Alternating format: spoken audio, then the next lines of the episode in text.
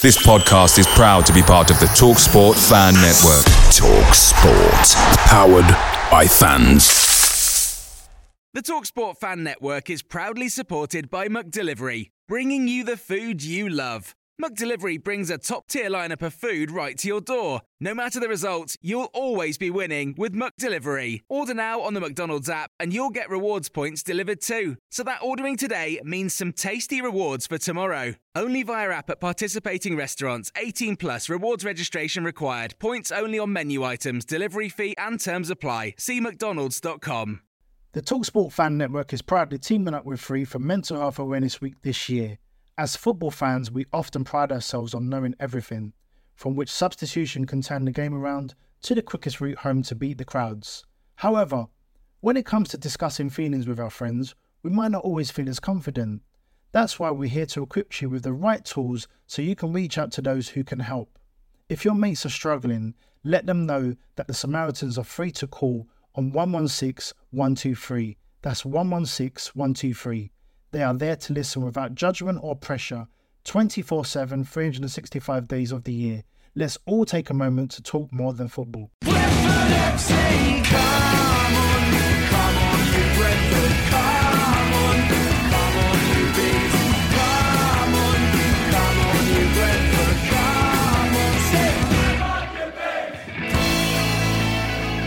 This is the Beesotted Pride of West London podcast. And we've got a game on Saturday against Barnsley. It's Brentford's 4,000th league game. So we're looking forward to that. But before that, we're going to just talk about all things because this is a time to reflect. We've had a couple of big games over the last few days. And we got one result which didn't quite go to plan, and another result which probably could have been a bit better, but we're fairly happy with it. We played Newcastle, we played Derby County. We'll be talking about that and reflecting on where the bees are at over the game, over the last couple of weeks or so. Um, we'll also be looking forward to Barnsley game, the 4,000th Brentford League game as well. And uh, we'll just be having a little chat, a little mini pod as it is, as we are at the moment now. We normally talk in the pub, but we're not in the pub this time, we're in the pod. We're in the portable studio. We don't do too many podcasts in the portable studio, but we're in the porta pod actually travelling somewhere. We thought if we travel somewhere in a porta pod, then it'll actually give us more time to think. So I'm here with my mates in the porta pod, chatting and thinking, and just feeling Brentford. And I'm feeling mighty fine. How are you doing? I'm Billy Grant, and I've got to the right of me in the porta pod, Mr. Dave Lane. How are you? We're on about porta pod. It's a car. It's a, car on the M1. If you're, we're not, we're not in, uh, we're not in space. We're, we're just, we're just in uh, Northamptonshire. I think I'm all right, mate. Yeah, um, it's been a very mixed, mixed couple of games. Um, and the, the thing that I that's amazed me from the last two matches, over 75,000 people have turned out to see the mighty, mighty Brentford in the last 72 hours. That's uh, that's pretty impressive, mate.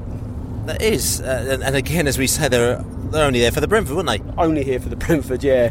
Um, Derby, they, I'm not even sure they were there at all tonight. They, they, that was that was a kind of a flat. That's the flattest time I've been to the iPro. They, they, they, the drum got them going a little bit during the second half, but you know they, they just sat there in silence. I mean, it was a it was a, you know it was a, it was a pretty pretty good turnout from them. It was like a big big home support. So you were, you were pleased with the drum then? No, I hate the things. Um, there's a really good song um, towards the set to the end of the second half where you know we're Brentford FC. We don't need a drum. That, that was quite loud. I've just I've just tweeted that actually. It's a good bit of video. Um, yeah, so it's an, it was a, another. It was a soulless out of out of town iPro tonight. We were we were sort of walking in the drizzle up to the iPro um, along a dual carriageway. It was uh, it was kind of a bit of a retail park experience retail part. I must admit, okay, retail part, but I'm, I'm, actually a bit disappointed. Actually, you've blown the cover actually because I thought that everyone actually was thinking we're in some sort of high tech, uh, beautiful studio, sort of flying through the air, and now uh, we've been seen as being rather budget, which I think is. a Bit unfair, thanks, Dave. I think it's a Nissan. That's right. Listen, I've also got the Liberal here. The Liberal, how are you?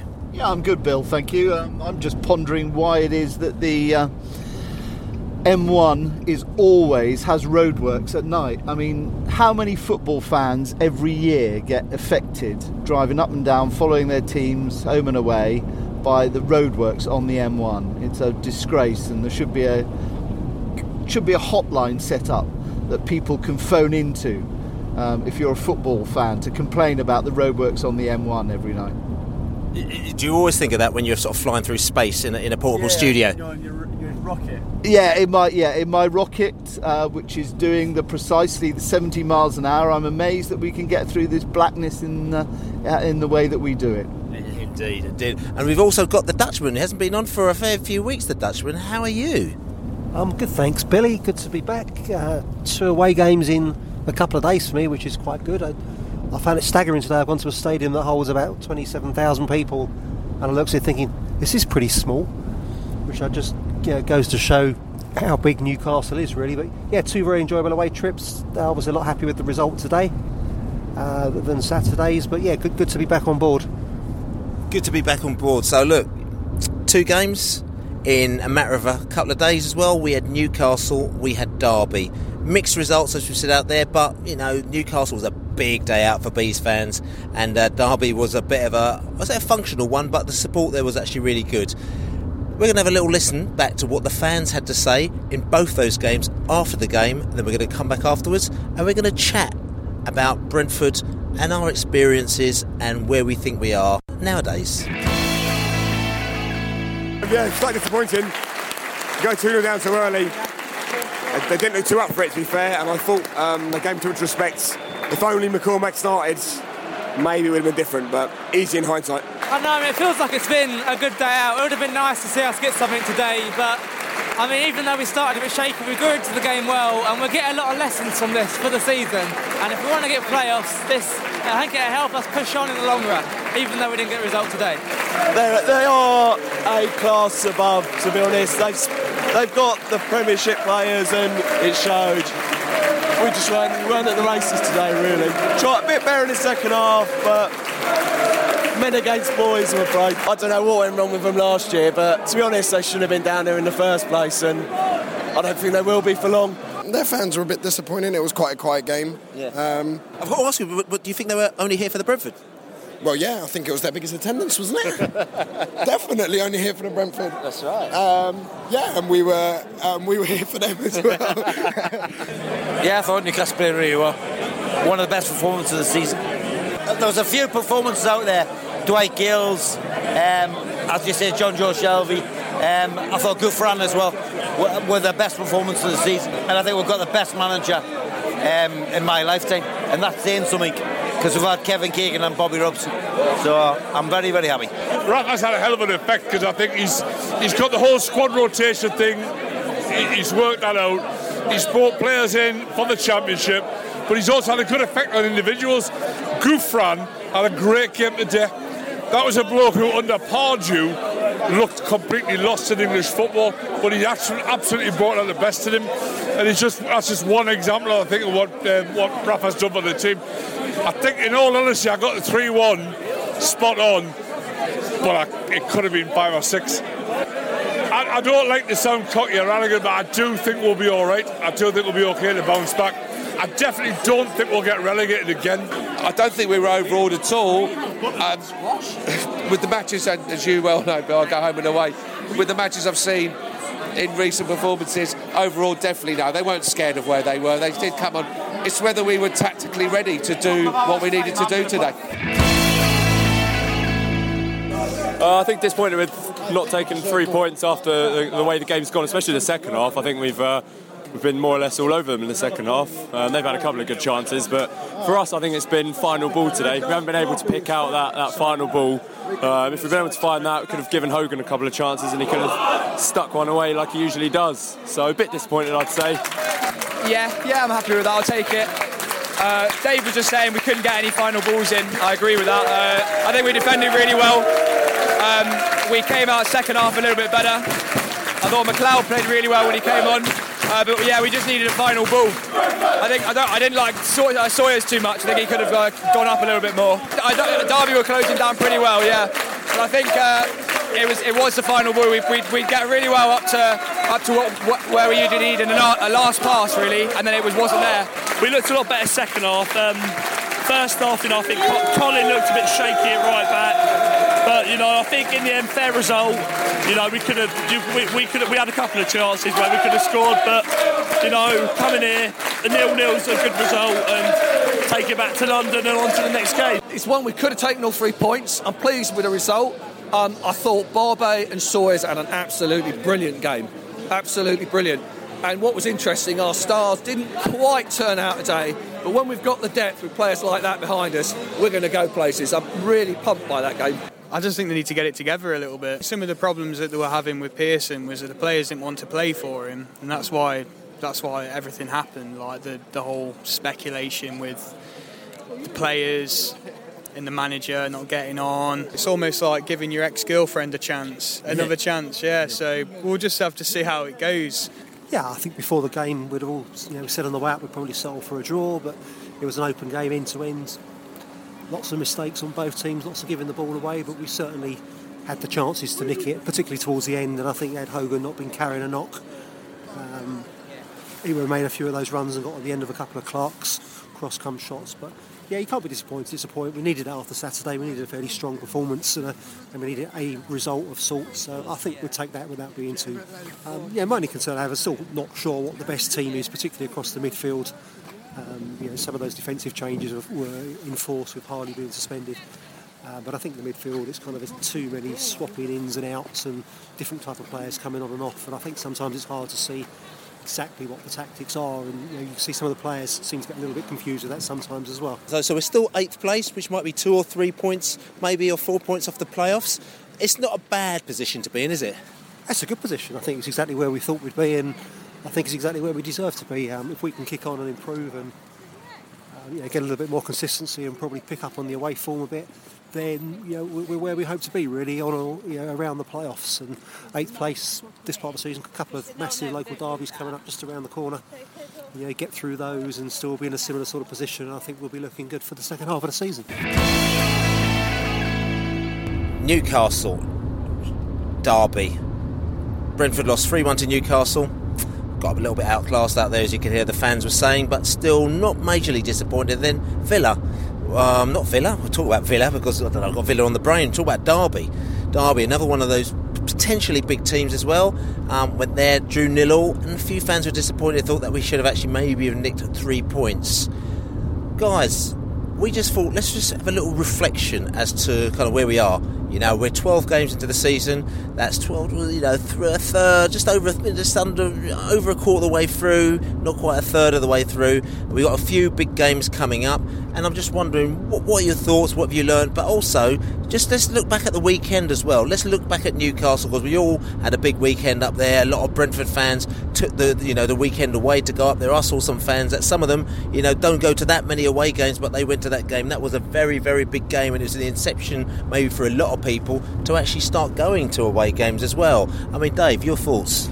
Yeah, I, I, think the last two games have shown us that we're um, a really comfortable uh, championship team um, who now uh, are capable and um, we, it's within our comfort zone going to places like Derby, um, but we're not we're not quite at that level where we're um, able to go to the very best and, and really push them or really really test them. Um, I think we came through tonight uh, just about at times. I think we, we hung on in there um, now, and again. I don't think our defending was as um, assured as it as it as it could have been, but um, you know I think the, the, the conditions were, were tricky. Um, I, I, think I think we looked assured tonight, but uh, uh, with a very very odd lineup. You know, I don't think anyone, including Dean Smith, would have picked this team given given a full full fitness. You know, full bill of fitness for all the all the squad. Um, Sam Saunders had a rare run out. Um, uh, and then Bjelland we saw in the middle with Egan, which I think we would have wanted to have seen that at some stage, just just so you know we, we could see what Bjelland's capable of in uh, in the middle in his more um, accustomed position, and he was captain tonight as well. So uh, um, yeah, and we're looking at the bench, thinking. Um, you know, there's not really that, that much strength um, in, on, on the bench today. So, you know, I think we've been tested as a squad the last the last 72 hours as well. I mean, been tested. Nick, I mean, your thoughts over the past two days, just just general thoughts. I mean, the Newcastle game and, and, and, and the Villa game, and as to where we are at the moment now. Obsessed with the I keep saying Villa. I keep saying. Tell you why I said Villa is because you haven't had a drink tonight. That's true, actually. We, we, we lined them up. We actually had one before the game, but that would do. But the Villa, actually, it's because I was watching that because they scored a last-minute goal against Reading, um, which was a bit of a bit of a shocker because I think it was their first or maybe the second win of the season. That one, but yes, it was Derby County. And sorry, Derby County fans, if you're actually listening there. Well, I'm actually calling you the Villa, but apparently you're not as big as the Villa because Villa are the biggest team that have ever been in the Championship. I think what I'm slightly slightly disappointed actually uh, with the last two games, which is a sign of where we've how much the, the club has moved on in two years. Because I was disappointed that we went in Newcastle, and uh, I thought that the team didn't exactly freeze, but I thought they were a bit caught cold in the first 20 minutes of the game.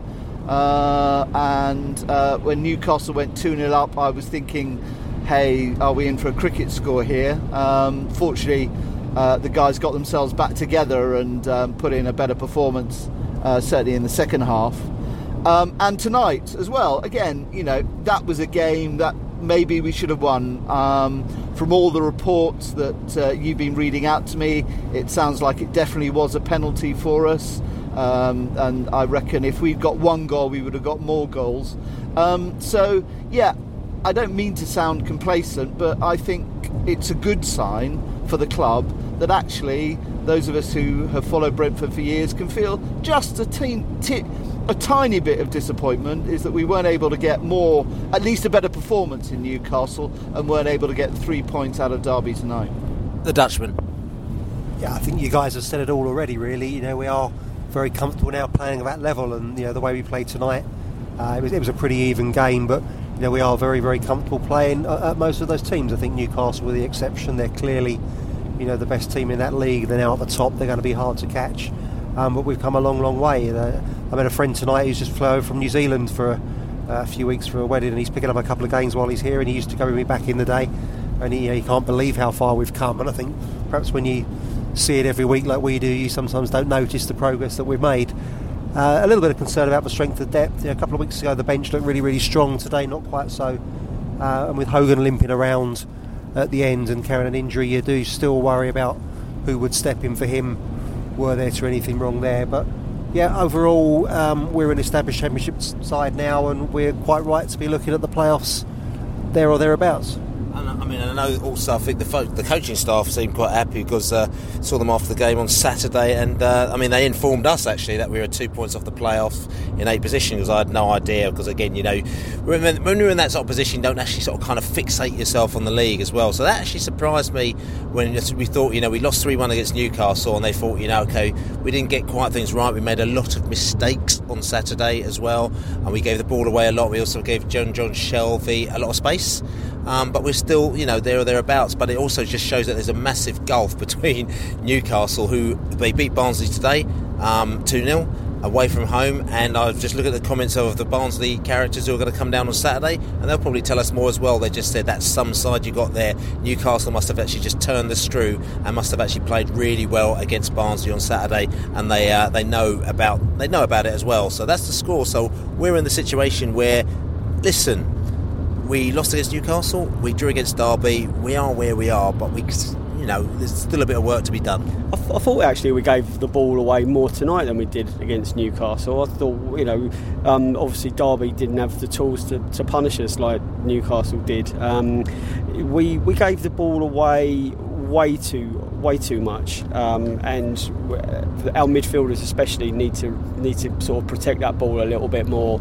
Um, and once or twice, Romain Sawyers was was like he was like the lone man bringing the ball out. Um, you know, we, we, they, we, were under pressure at that time, and there was there was no outlet. He he had, he had to run with the ball until he was tackled and lost it.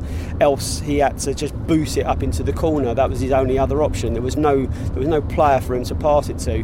Um, I don't I don't like see, I don't like seeing that. Um, I know they Derby were turning the screw for you know one of, of, only a handful of times during the game. The other thing I, I learned on Saturday up at Newcastle was what a brilliant bunch they are. Those Geordie fans. You know us up, up, up beside. We like to mingle with the, the fans, um, home and away, um, and and they they are a very knowledgeable, very very welcoming and very humble bunch of people. And um, you know, wherever we were in the in the city, we went you know here, there, and everywhere in the in the pubs, and uh, all the way around the ground. There was just people wanting to speak to us, and that was that. You know, but you don't you don't you get you get a lot of friendly fans, but you, I thought I thought as a as a whole city, um, that that was that was stunning. It was stunning as well, and we were, you know, we spent a lot of time with Kev, uh, who's the CEO from the Football Supporters Federation as well, who's been instrumental in, in 20s plenty in getting the 30 pound ticket for the Premier League teams, and uh, and doing so uh, uh, doing a lot of things as well. And I'm actually going up to the. I've got meetings just meetings put in today. Actually, got a meeting with the Football League in a couple of weeks' time. So actually going to sit down, table at the Football League uh, in the beginning of November. Actually, on the same day as the as the the, the Brentford Social, which is on the second of, of November. Sit down with the Football League and talk talk with them about a few things, a few issues that fans may have. So if anyone's got any issues that they want us to put to the Football League, it'd be good if you actually kind of put them forward. But anyway, listen, go. I mean, it's interesting you talk about Newcastle. Um, a lot of people made Newcastle a weekender. They want either one night two nights, or some people, like I said to you, went up for the day. There must have been some stories from Newcastle that, that, that you heard or that you saw that, that, that you've got from that little trip, Laney.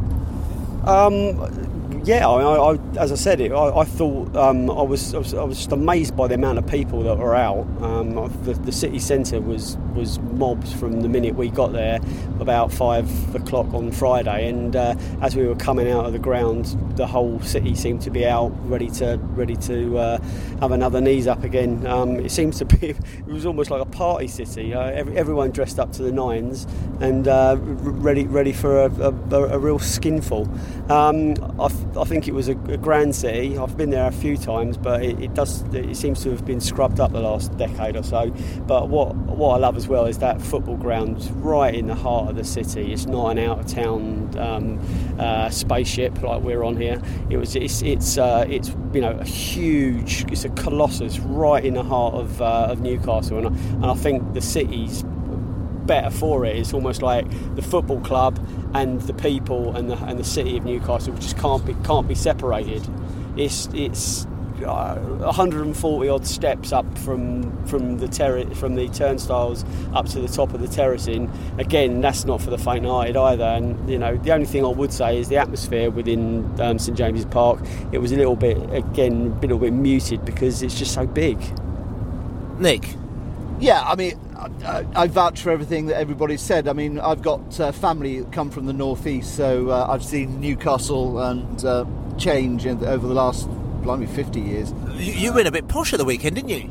Yeah, yeah, yeah, I did indeed because um, you know I've got uh, family who live in, in Tyneside. I also uh, I also didn't feel feel too good on the Saturday night, which may have been down may have been down to the three one may have been down to the effect also of the pre-match drinking uh, with prices, northern prices to match in really good pubs. Um, that doesn't help, but no, it wasn't. It was a virus of, of some type. Uh, but what I would, I want to echo Dave's point about it being a place in the city centre, and it's if you make football uh, a, a, destination um, and make it a game that people want to come to with and provide a friendly atmosphere, it really does change the face of the football culture uh, for the better. And I think it's actually something that um, clubs who are lacking with the out of town stadiums, they're never going to recreate it. Any clubs that are looking at redeveloping their stadiums need to work out how they can, you know, not losing the vibe, but how they can get round, um, get encourage the businesses around the football club to join in and support um, and make sure that people will want to come and watch a game at three o'clock on a Saturday afternoon. More to the point, though, Nick. I mean, you, you went out for the weekend, and a lot of us went out pubs and bars. What, what did you do Saturday night? Uh, I went. I went to bed at six o'clock. You went to bed. I went to bed. I thought you were going to the theatre. No, no, no, no. I, no, my my my uh, my wife who uh, doesn't come to the games, but she came to this away weekend, greatly enjoyed the cultural delights of the Baltic Centre in Newcastle, which apparently is highly recommended. But I'm afraid to say I was in bed alone, I hasten to add, at 6 pm on Saturday night. Is that not the Irish Centre, Nick? yeah, that's right. That's right. It was bowling in the Irish. The, only, the, the Irish Centre, I'm not quite certain what the Irish Centre was doing in Newcastle. It's such, it's a huge centre as well. I never realised there was such a huge Irish population. Three floors, three floors of three floors in the Irish Centre, one floor dedicated to the Celtic fans, and two, one floor to the Newcastle fans, and one floor dedicated to the Brentford fans. Which reminds me, Billy, did we ever find out what the uh, uh, Republic of Ireland and the Celtic fans were doing, uh, the Celtic fans wearing the tops were doing in the Brentford end? Uh, uh, I, I don't know actually. I didn't, didn't ask them. I was just too busy sort of singing and stuff like that. You know. No, I just it was interesting. It was interesting because I've never seen, haven't seen Celtic tops down at Brentford, uh, down in the Brentford home end since we last played Celtic at home. Yeah. But, I mean, th- there, there was a large contingent of Scots, so there's about 40 of them that come down from Scotland to watch Brentford play. I don't, I don't know if you knew that. Yeah, yeah, no, it was. It wasn't the Falkirk bees, and it wasn't. It wasn't that lot. I, I didn't recognise them. I just wondered whether you knew, but obviously not. No, I'll, I'll, I'll do a bit of reconnaissance and find out, you know. And so, for, and for myself, yeah, two nights in Newcastle. Um, good, good to do two nights. Um, by the end of the second night, you you're absolutely, you know, knackered. It has to be said. And uh, I suppose my one one experience of Newcastle was uh, um, I stayed in a hotel the first night, but I decided to stay the second night um, at the very last minute. So I bought a last minute train ticket with that special deal, which some of you might have heard about. It's a 15 quid deal. So I got a special train ticket, flogged me other ticket as well, and then I um, and then I had an issue. I had a slight issue because I had no hotel to stay in. So I got the old uh, Airbnb. I got the Airbnb and I turned up in Gateshead the second night with my suit, the second morning, the suitcase, and I walked up and I knocked on the door, and the geezer opened the door in his dressing gown with a fag in his mouth, staying in someone's house, and he said, "Hey, there's someone in a red and white shirt here. You're staying in the wrong place." I can't do the accent. I was like, "Oh no." And he basically, you're in the wrong shirt. I thought, oh Jesus, like you know. But Kevin, good guy, is there. He goes, oh, I got absolutely hammered last night. I'll show you to your room. So basically, he took me next door to his garage. And basically, I slept in Kevin's garage on the Saturday night. it was a, it was quite a bizarre experience, but it was all cool because Kevin's a nice guy and he'd actually converted his garage, so it was actually quite a decent garage that I slept in. And I uh, put my bag down, quickly went out, was out for the whole day and the whole of the night, jumping around to all sorts of stuff in that um, indie bar right beside the station as well. With a lot of the bees lads, had a really good laugh. And then the next morning, I came into Han McKee again, and his wife turned up this time in a dressing gown about eleven o'clock. Goes, oh, got absolutely hammered last night again. Oh, cheers, love. See you later. And so, as I said to you, it's amazing. The people in Newcastle, the both of them must have been about at least about seventy. They were about every single night. It looks like getting absolutely hammered. Um, converting their garage so that people could stay and give them cups of tea and chat to them. And I just thought that really sums up Newcastle for them because they were so friendly and so warm. And I did have a, a really good time. So there'd be a little, there'd be one of those blue plaques on that garage one day saying Billy Grant stayed here for one night. That's right. It'd be like a blue plate that they wrote on, like you know, with sort of kind of sort of black felt tip, like you know. one night, you mean about two hours? To be honest with you. That's right. They, they, they sort of timed it. They can tell by the amount of electricity that I use. Like you know, was Kevin his garage as well? Kevin, no, Kevin wasn't in his garage. Kevin was above the garage. He's in the bedroom above Oh, right, okay. I just yeah, wondered. honestly, that's the Oh. truth. Yeah, that's right. But anyway, that was good to Newcastle, and, that, and like I said to you, it was like Saturday night was, was, was like I said was quite lively. I've been to Newcastle about ten times, and uh, I completely forgot what, a, what what a city that is. Anyway, but listen, like I said to you, Brentford. Um, looking forward to, but we're looking forward to the games at the weekend as well because it's Brentford's 4,000th league match, uh, which is a lot of league matches to have played. And considering that the club was uh, invented back in the last century or the century before the last century, even, that's a lot of games. And we just thought to ourselves, maybe we should actually 1889. 1889, that's right. Well, that's not last century; it's a century before that, even. So there's a couple, a couple of centuries ago. You know your centuries. Yes, we know our centuries indeed. So we're going to maybe discuss that Barnsley game and talk about those games and maybe have a little look back at a few of those uh, very important bees games over the past couple of centuries, shall we? Yeah, absolutely, mate. So big match on Saturday, and we've got Barnsley coming down to Griffin Park for the first time in a few years now. I remember the last time we played Barnsley actually. I I remember actually going across to Old Trafford from Barnsley because England were playing on the same day. But anyway, Barnsley, new to the Championship in the past few years, and uh, they've been getting on all right. So we've been scrabbling around trying to find as much information out about Barnsley as possible, but we've got no knowledge whatsoever. So instead we thought we'll go over to Carlo from Red All Over. That's the big Barnsley radio show because he knows everything about Barnsley. Carlo, how you doing? Yeah, not too bad, mate. How's you? I'm not too bad, mate. Not too bad. I'm recovering from my trip to Derby County. Went up to Derby County on Tuesday night, and it was a bit of a late night for us as we all got back at sort of 1, 12, 1, 1 2 o'clock in the morning, you know, after a nil all snore draw, as it was. Like, you know, but you had a bit of a different game as well. But, I mean, we'll talk about that in a minute. Barnsley, you seem to be enjoying the championship, you know. How's it been for you so far? Yeah, it's been uh, so far. I mean, we're only you know a few games in. It's been up and down. We um, you know we made a, a surge in League One last year after sort of Christmas being rock bottom and made it through the playoffs and um, started well. Open, lost on the opening day, but sort of recovered. And at one point found found ourselves in third place. Um, but uh, it's a different story now. Last six matches, uh, one point, which is just not good enough, really. Um, we're in 14th at the moment, and um, I think all the positivity we had going into the championship gets you so far. Team spirit gets you so far, but you're coming up against some really, really talented teams and some, you know, international players. And um, it's almost like we've been found out in a way of the, you know, the way we play. And um, yeah, it's, it's becoming harder. So uh, I suppose for Saturday, uh, going to Brentford, um, and obviously you're doing extremely well. Um, and it's a difficult place to go and get anything. So it's uh, it's not actually I'm looking forward to, especially after the run of results that we've had, including the the two 0 loss at um, against Newcastle on Tuesday night. Uh, it's interesting because I mean we draw a few parallels with you because when we saw you doing really well, it kind of reminded us how we had our first season in the championship. And um, do you remember? Obviously, when you came in, everyone said to you, "Oh, championship oh, was really tough," you know, you're, and they put you down as immediate relegation sort of favourites. You know, I mean that's always going to happen. You know, but did you find the championship actually sort of, or are you finding it probably slightly easier than you thought it would be? Even though I know you say you're in 14th and you had not a great run, but were you really daunted by it? And are you thinking actually it's not as bad as we thought? No, I mean, obviously we've been out for it a couple of seasons in League One. I think since the start of the Championship, um, I think Barnsley are still sort of like historically the team that spent the longest time in the second tier of, of, of, of English football. Um, the problem will always be the QPRs, the Newcastles, the Aston Villas with huge parachute payments.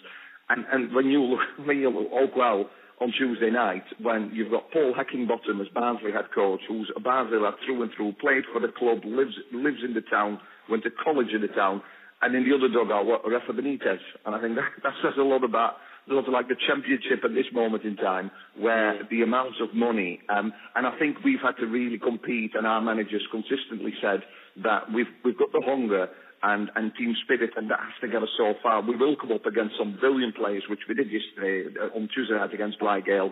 That was just you know two slip ups and he scores. So um, it, it's not that we sort of like rabbit in headlights. But I think the, the, the, the gulf between League One and the Championship, that has got bigger, I think, over the past few seasons. Definitely, definitely. Yeah, that's interesting you say that as well. And I'm just interested because obviously, like I said, you played 12 games this season. You were top of the division as well, and you were doing really well. Still doing all right, to be quite honest with you, because mid-table, mate, that's no, that's, that's nothing to, to, to, to shirk about at all. But who's impressed you so far this season? Um, what of the teams that we've played so far? Yeah. Um, well, we played Fulham on Saturday. Um, it was 2 2 at half time and we lost 4 2. And Fulham, um, one of the most organised sides I've seen so far this season. In They were, um, they'd done the homework and we couldn't cope with the short passing and they were very, very disciplined. Newcastle yesterday, uh, Newcastle, you know, very, very good team. But to be fair, um, you know, we, we matched them two, two literally small lapses of concentration from one defender that, that led Reigale through twice. And um, who else have we been impressed with so far? Uh, no, for me, it's probably um, not no, not the Villa. I think, no, I think yeah, Fulham and Newcastle really. I think those have been the two teams that for me will be there or thereabouts, and Brighton, sorry, Brighton as well.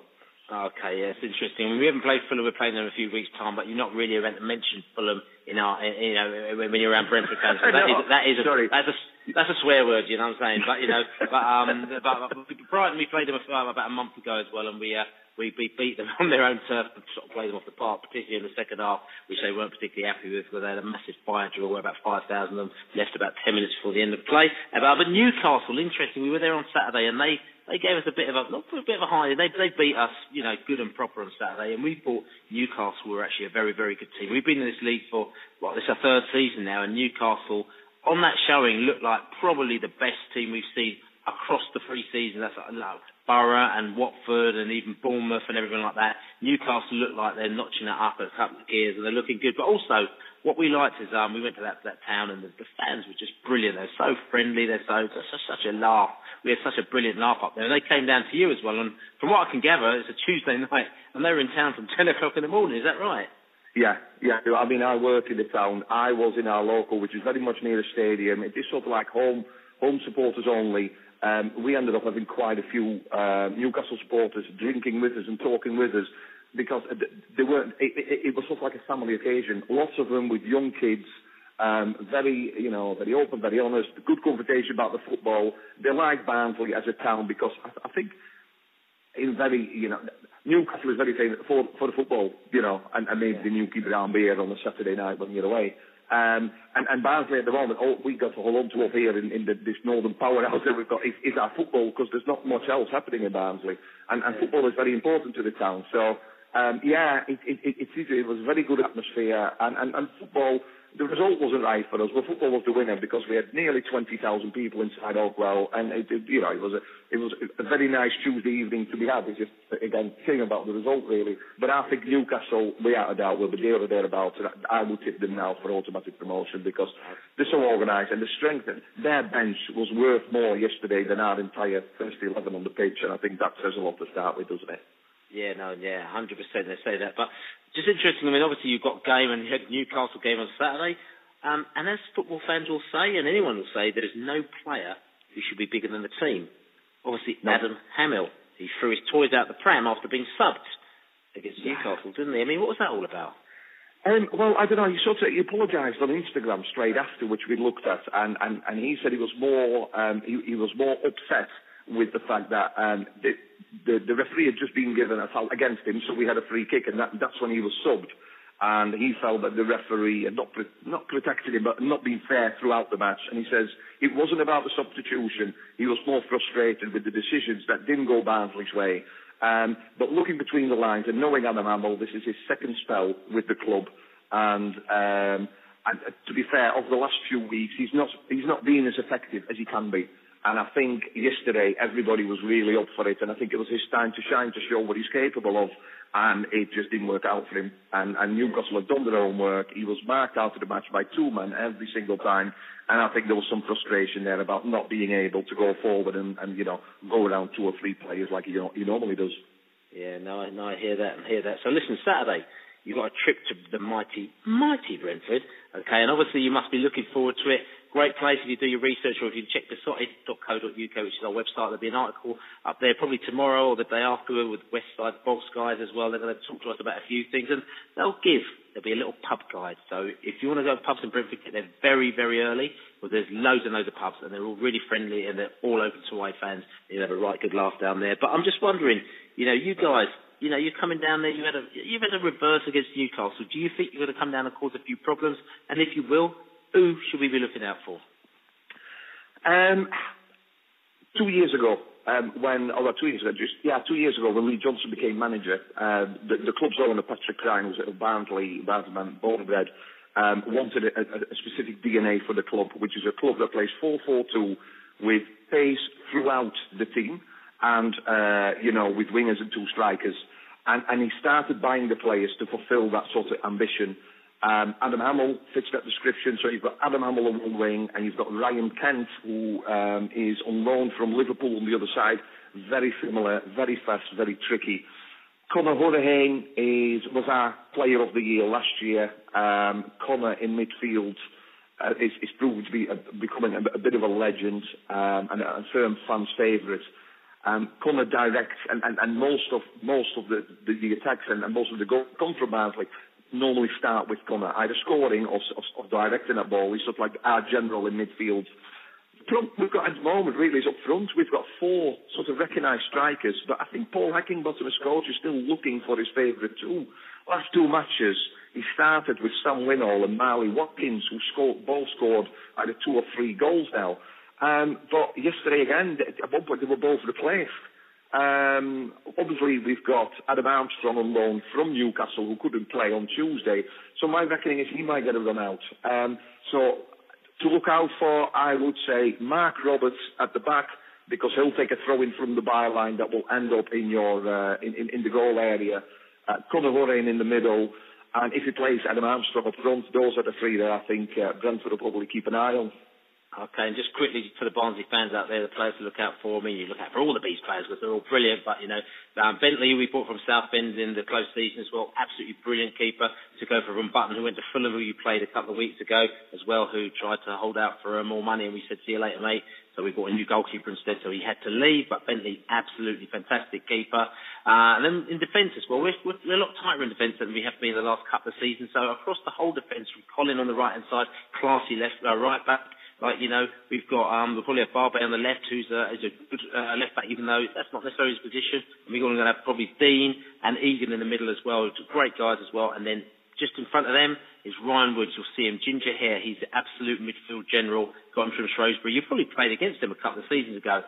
Absolutely brilliant, Ryan Woods, and he'll be dictating that game. And obviously up front as well, we've got. I mean, there's more players to talk about. You know, we talk about Sawyers and all these other people as well that we've got out there who are tricky and McLeod, but Scott Hogan, who's the goal machine, Yeah. was out for two years with his. Uh, he he had his um his his tendons that they were, they were broken. He had, he had a very very very bad injury, and he's out for two seasons. We thought he'd never come back. When he come back, we never thought he'd be a goal scorer. He never played. He had only played half a game for Brentford. But he came back and he started backing the goals in, and he is still banging the goals in, and he's very, very good. And uh, you know, we're a small team, and we, uh, to be honest, we're going to be very lucky to hold on with him until the end of the season. To be quite honest with you, you know, or, uh, at the end of the season in, in the summer, because he's very good, and uh, you know, I'm sure a Premier League team will snap him up. But hopefully, we'll hold on to him, and uh, he'll be causing damage against you and other Um, teams. Yeah, I, um, I'll, I'll, I'll looked up. I did a bit of research for our radio show, and um, yeah, Scott Hogan spent some time under Keith Hill, didn't he, at Rochdale? Keith Hill was a Rochdale manager. Then went to Barnsley, got sacked, and went back to Rochdale, and we've played him a couple of times. And I know Scott Hogan then caused us problems, so. Uh, yeah, I think on Saturday that will be that will be the same. Again. And you've got a very young squad as well, haven't you? And I think yeah. you'll find um, the oldest Barnsley player we've got. If you play, if, if Hammill plays after throwing a steady out of the uh, out of the cup, uh, Hammill's 27. He's our, he's our oldest player that we've got at the moment. So it is a very young squad. So um, yeah, it'd be interesting because I think. Um, for us, that you know, we need the three points to get back to winning ways. Because one point, as you one point from six matches, is not the sort of form that keeps you in the championship, is it? It isn't, but then you never know because there are some terrible teams out there. well, I, but listen, it might only be six mile away, but at least we're not Rotherham. Hey, man, listen, let's not talk about that, you know. Um, and, I, and I'll say this as well. I'm very, uh, on one of our podcasts, the people listen to our podcast week in, week out, um, one of our, the Falkirk, we've got the Falkirk guys, we've got a Falkirk branch of the Brentford Jet Crew that we're very, very friendly with. And uh, we saw them all up in Scotland, uh, not Scotland, in Newcastle on Saturday. They brought about 20 of them down, really good set of guys. And they said to me when Stubbs got, um, the manager, they sort of messaged me and said to me, Stubbs, mate, you know, they're all going on about him, but up here, he's an absolute bluffer. He got away with murder at Hibs. He should have got Hibs bigger than when they were. Yes, he got them to the cup final, um, but he really should have actually delivered something, and I cannot see him lasting till Christmas. And they predicted it, and he said today, I told you he won't last till Christmas. So uh, they're in a bit of a predicament, the old Rotherham lot, aren't they? Yeah, they are. But you know, we've got we've got uh, a few guys up in Glasgow, and they call themselves um, it's it, it, it, a supporters group of bands called the Addersley Reds. And he is the Addersley Reds Scottish branch, and they often come down. And he comes on his order in a minivan with some of the Scottish lads. So we're not we're not that far off, are we? You know, you're No. down in the south, we're up in the north, but fans all over the place. I just hope it's it's going to be a really good match. Of course, I want Barnsley to come away with three points and get our sort of season, you know, kick-started again. But if anything, yeah, no, looking forward to a to a good match. And um, it's um, you know Brentford, and it's it's it's one of those games for for us that um, I, I, I can see us losing because we tend to play better against the big teams and we give that extra five ten percent And I think panic is setting in a little bit after not picking up anything. And I think the manager is losing patience with one or two players who are just, you know, not, not performing as he expected them to. So it will be interesting. Okay, well, uh, we almost feel honoured that you call us a big team, actually, because everyone else is calling us tin pot and pub side. So uh, thank you very much, Barnsley. But just last thing I'm going to say to you, score prediction. Um, I'm going for a 2-1 Brentford win. And that's me being realistic. I forecasted the, the, the results both, against Fulham and against Newcastle, but I'm going. Uh, you're going to take advantage of our low confidence and, and being at home. Uh, yeah, you're going to have the advantage, and you're going to you're going to take the three points. Okay, and I'm pretty sure I'm 2 1. I'm, I'm in that sort of 2 1 zone. I sort of said 2 2 and then 2 2 1 zone. I think you guys will score because you like, like knocking the ball at the back of the net, but you'll have to get breach our, our defence, which is, is quite confident at the moment. But listen, Carlo, listen, wicked. Great chatting to you. Like I said, to all your boys out there and girls out there as well, check out beesotted.co.uk. There'll be a pub guide on there, on the article with the West Stand Bogs characters, probably up on Friday. Check it out. You'll know exactly where to go. Get to Brentford early and just do them all. Do all the pubs all over the place. We drink in one pub, which is the Globe, which is a, a wicked little vibe down there as well. But there's, there's, there's loads of places. There's like, you know, probably 15 plus pubs to go to as well. But listen, great chatting to you and maybe I might see you at the weekend. We'll chat the weekend or whatever like that and we'll see how we got on. Absolutely fantastic. Nice one. All right. Cheers, mate. So Saturday, Brentford play Barnsley. We haven't played them for a while. They used to be right up there and we used to be down there. But now we're even Stevens, we're in the same league. As we say, it's our 4,000th Brentford League match. It's a lot of games for us to play. It's a big celebration, so they're going to be doing all sorts of stuff down at Griffin Park on Saturday. So, what I'll say to you, first of all, come down there, make sure you're down there, make sure you bring your mates. If you're a season ticket holder, pretty sure you can get tickets for £10 still. Just go on the website, buy them before Friday, and you can get them. Bring your mates down, have a laugh, get down the pubs beforehand, have a good old drink up. We'll be down there. I'm actually not driving on Saturday. I'm going to be jumping on the train and making sure that I have a bit of a celebration. But, like I said, 4,000 games that Brentford have been playing. I'm going to ask you guys, how many games do you think out of those 4,000 you've been to, Laney? Before I tell you that, when you said I'm not bringing the car on Saturday, that normally means one thing, and it being the 4,000th game, I reckon you're going to try a pint for every game. So I reckon you should be, you could be up there for the 4,000 beers on Saturday, mate. Um, how many have I been to?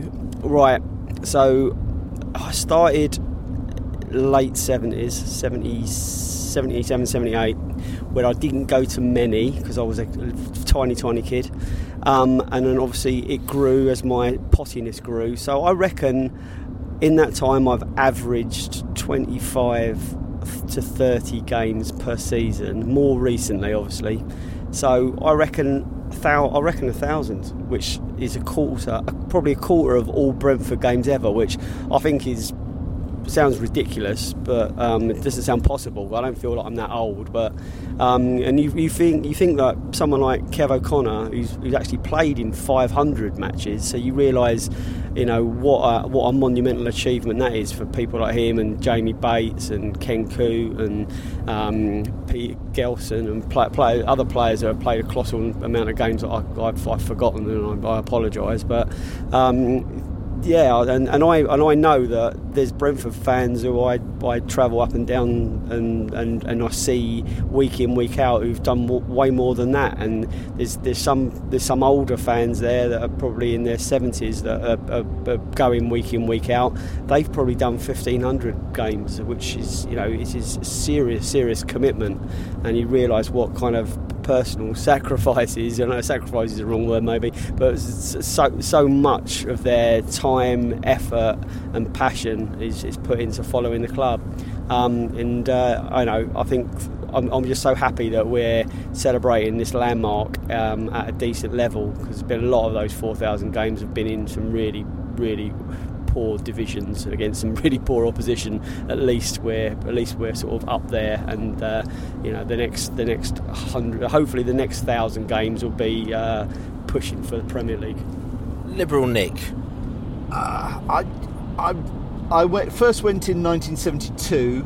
Um, and for the next 10 years went to not all the home games but a number of them um, then the middle 80s to the mid 90s was a sort of lost decade for me because uh, I lived away and did other things and um, yeah, I can't remember what I did actually. So it was that good a time, um, but I wasn't unfortunately didn't see much of Brentford.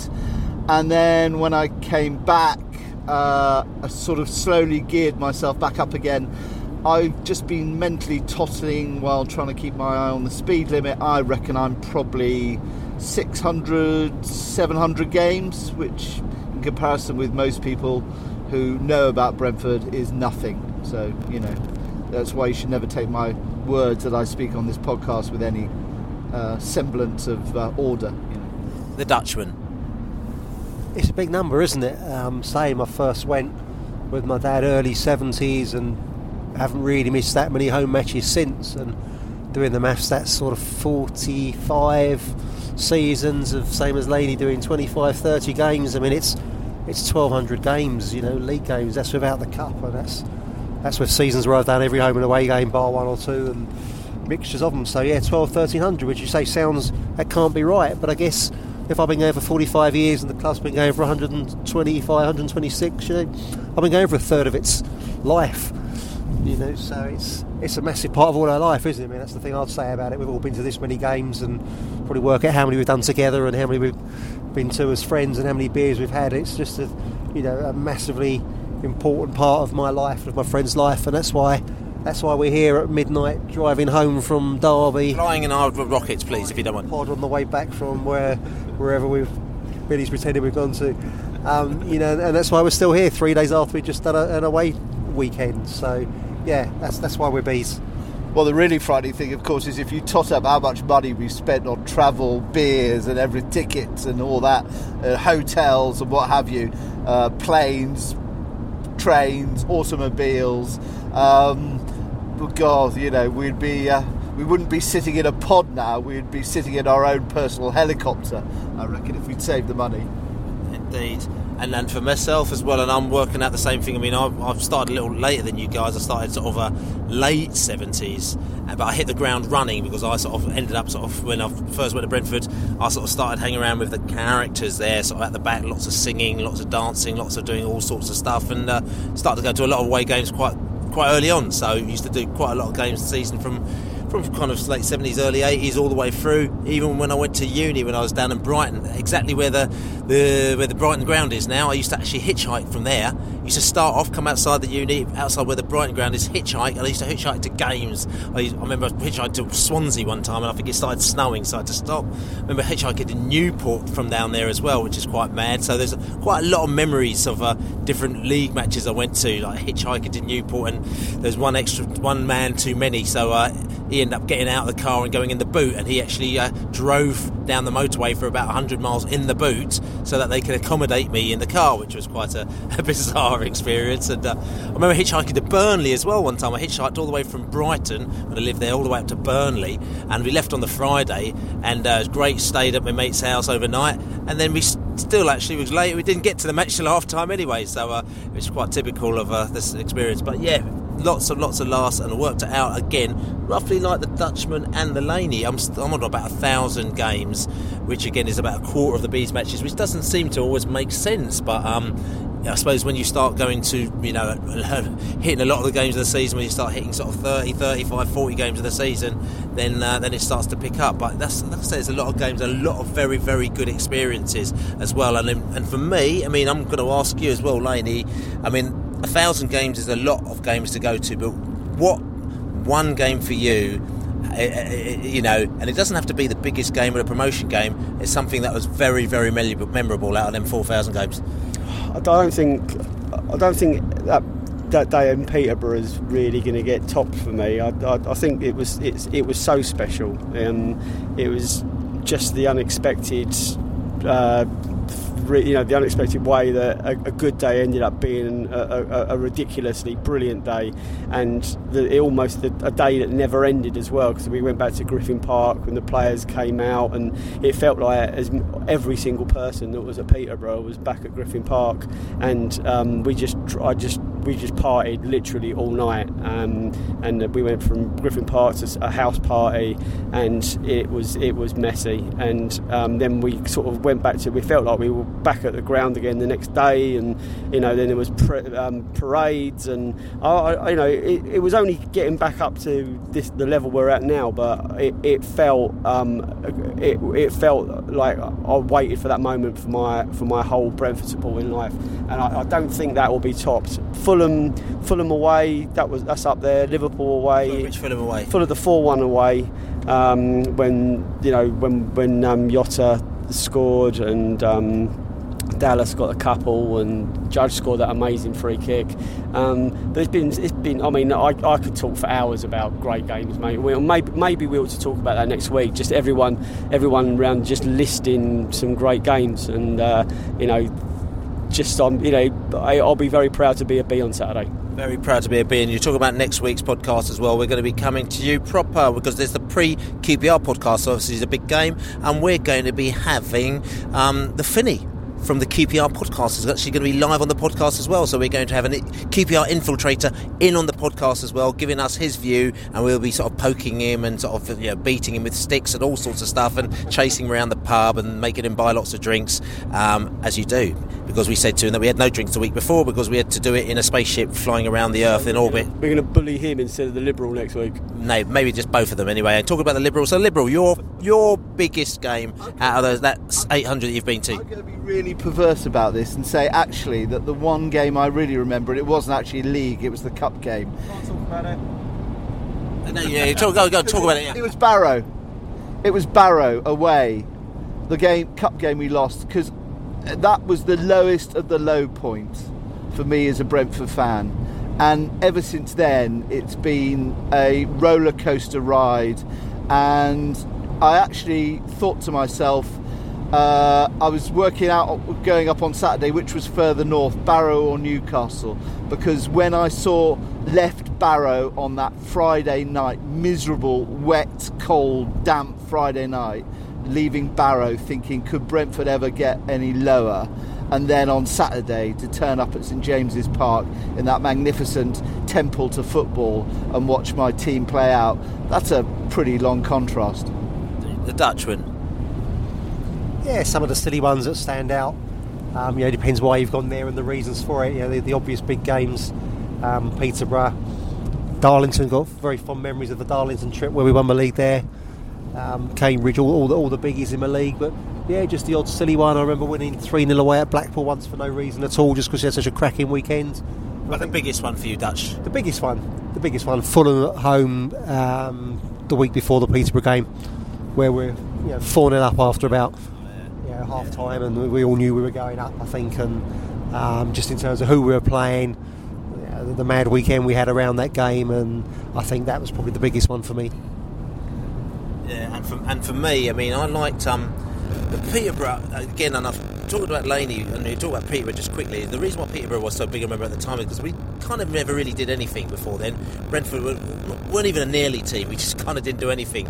And there were those two big games, which obviously Liverpool, Liverpool in the Cup, which was a big game. But before that, I think Blackburn in the cup. I mean, I'm not really allowed to mention two, but you've got to mention that Blackburn in the cup because that was the first time that we'd actually kind of really done something. We beat a big team and we put them out the cup and we were in the headlines and on the news and it was a cup run and it was a you know fifth round of the cup or whatever it was at the time and it was just brilliant. And I just remembered everyone was absolutely potty for it because it's just it was kind of different then because you didn't expect it.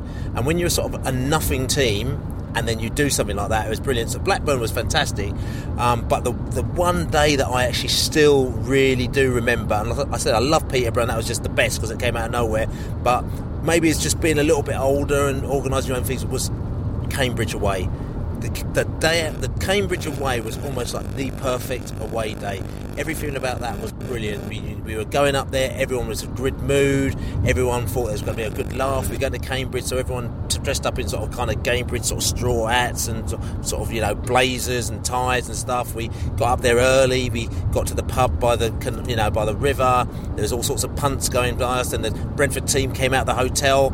We, we didn't know that, and they walked past the hotel, so we went over to them. We chatted to the Brentford team who were, you know, who, who were there, which was which was great, and chatted to them, and it was a lovely sunny day, and everyone was in fantastic mood. Then we got there, and Owusu scored the goal, and we won, and people on the pitch, and you know invasions and everything like that. And then we I did my coach, and then we went back on the coach to somewhere else. And then afterwards, we went back to some, Nelson, I think, and that was just the ultimately brilliant day out. I think it was. It just kind of everything like that worked out, and um, I know the Darlington going up was was, was all right. It was kind of cool, but I just think that you know there's always a moment in time, and it it's always depends on what age you are as well. I suppose when these things happen, and I just thought that, you know that was that was great.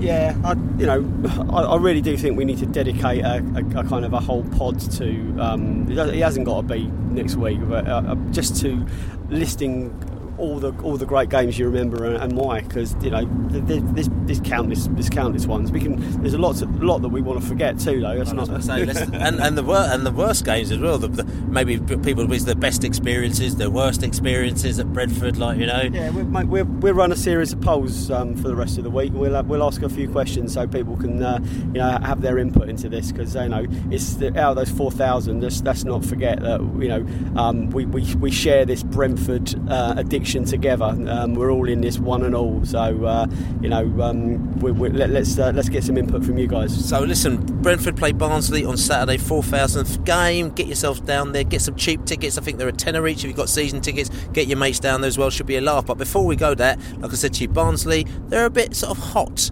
Barnsley. They score a lot of goals. I mean, they didn't score any goals today because they played Newcastle, and Newcastle are looking to just turn the screw and be too good for this league. But Barnsley are obviously going to come down to Griffin Park on Saturday and see if they can uh, enact a little bit of revenge on the Bees. So, is it going to be Fortress Griffin Park? I'm going to ask you, Laney, what do you reckon we're going to do in the score prediction? Uh, Barnsley are a pretty good team um, from what I've seen so far. They've, they've lost a couple um, on, over the over the weekend. Um, they play play good attacking football. They're going to test us. Um, there's going to be goals. I am going to go for a two-all draw. The Dutchman. Yeah, I think uh, a home game is just what we need. Um, I'm perhaps not quite so enthusiastic about the goals after the Wigan game and the sort of flat feeling after that, but I still think we're um, we're good enough to beat most teams there. And I think Barnsley, the psychological, it's not the, with, with no disrespect, but it's not the big team, uh, you know, hoodoo that we face. I think we will win 2 1. And the Liberal? Uh, I accord pretty much with everything that Dutch said. Uh, I think 2 1 victory, um, and it would be good to see. Um, yeah, it'd be good to see somebody other than uh, than Hogan, um, or yeah, or Egan knocking in a goal. And, for myself, I think it's going to be two all Oh, it's not going to be two all. It's going to be two one to the bees actually. Um, but I'm just you've got to be careful about Barnsley knocking the goals in. But I think you know probably Dean will be back at the weekend. I'm not saying anything about BLN, but he's going to come back. You know he's going to be absolutely potty for it. He's not going to want to let in one goal. Um, never mind any goals at all. And the old score predictions, Bill. Um, was anyone right with the weekend score, the three one? I think you um, ought to listen back because yeah, yeah I, I, think Kevin Miles actually pointed that, that out. And, uh, uh, Kevin, and me? Kevin Miles pointed that out in the post match broadcast that uh, he said that one of the Brentford lads, and I, said, I think it might have been Laney, actually got the score uh, spot on, which is fair play to you, Laney. So uh, you got a score spot on, just like I did a few weeks ago. Well, I thought we were going to have to get the old um, the old forensics on that one as well. No, no but, they've still got the tapes, have they, for, for Nick? That's why we're getting the forensic tapes for Nick, who claims that he never actually Don't wanted Dean Smith out. You know what I'm saying? Uh, just give it a few weeks. We might make that the, the Christmas. That's the Chris. The, that's the Christmas special, anyway. So you out in, no, you don't wait till we've re-entered. That's right. So anyway, listen. This is the Beesotted Pride of West London podcast. I want you to go to the Beesotted website, please. beesotted.co.uk. If you check it out, and if you go there, you get this little pop-up, and it will actually give you a little bit of details about our socials. The first one's on the second of. 2nd of November, and it's going to be in a pub in Brentford. We'll announce what that is uh, when you put your details in. We'll mail you directly, and it's going to be a nice night. Just a bit of beer, a bit of music, a bit of uh, ex players, Ter- Terry Evans, and Joe Anderson, and Marcus Gayle. Any karaoke? And, and uh, we have a bit of karaoke if you want to keep singing. And uh, we want you to come down. And literally, what do you say? What's, what's the point of this? We say there's no point. It's just like let's just kind of just find an excuse to go down the pub and drink and talk Brentford and get a few ex players there and chat to them as well. And literally, that's what it's all about. So hopefully, we'll see you down there in a couple of weeks' time. Other than that, like I said, you can check us out on Audio Boom.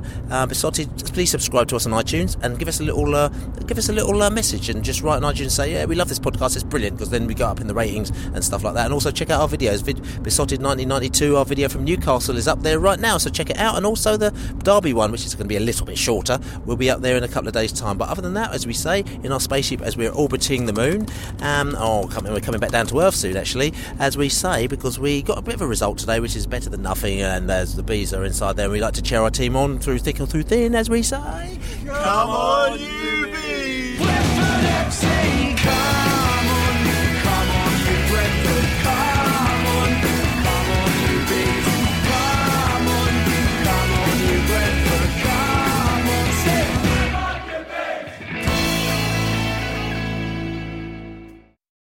The Talksport Fan Network is proudly teaming up with Free for Mental Health Awareness Week this year. As football fans, we often pride ourselves on knowing everything, from which substitution can turn the game around to the quickest route home to beat the crowds. However, when it comes to discussing feelings with our friends, we might not always feel as confident. That's why we're here to equip you with the right tools so you can reach out to those who can help. If your mates are struggling, let them know that the Samaritans are free to call on 116 123. That's 116 123. They are there to listen without judgment or pressure 24 7, 365 days of the year. Let's all take a moment to talk more than football. Away days are great, but there's nothing quite like playing at home. The same goes for McDonald's. Maximize your home ground advantage with McDelivery. Order now on the McDonald's app. At participating restaurants, 18 plus serving times, delivery fee, and terms apply. See McDonald's.com. This podcast is proud to be part of the TalkSport Fan Network. TalkSport. Powered by fans.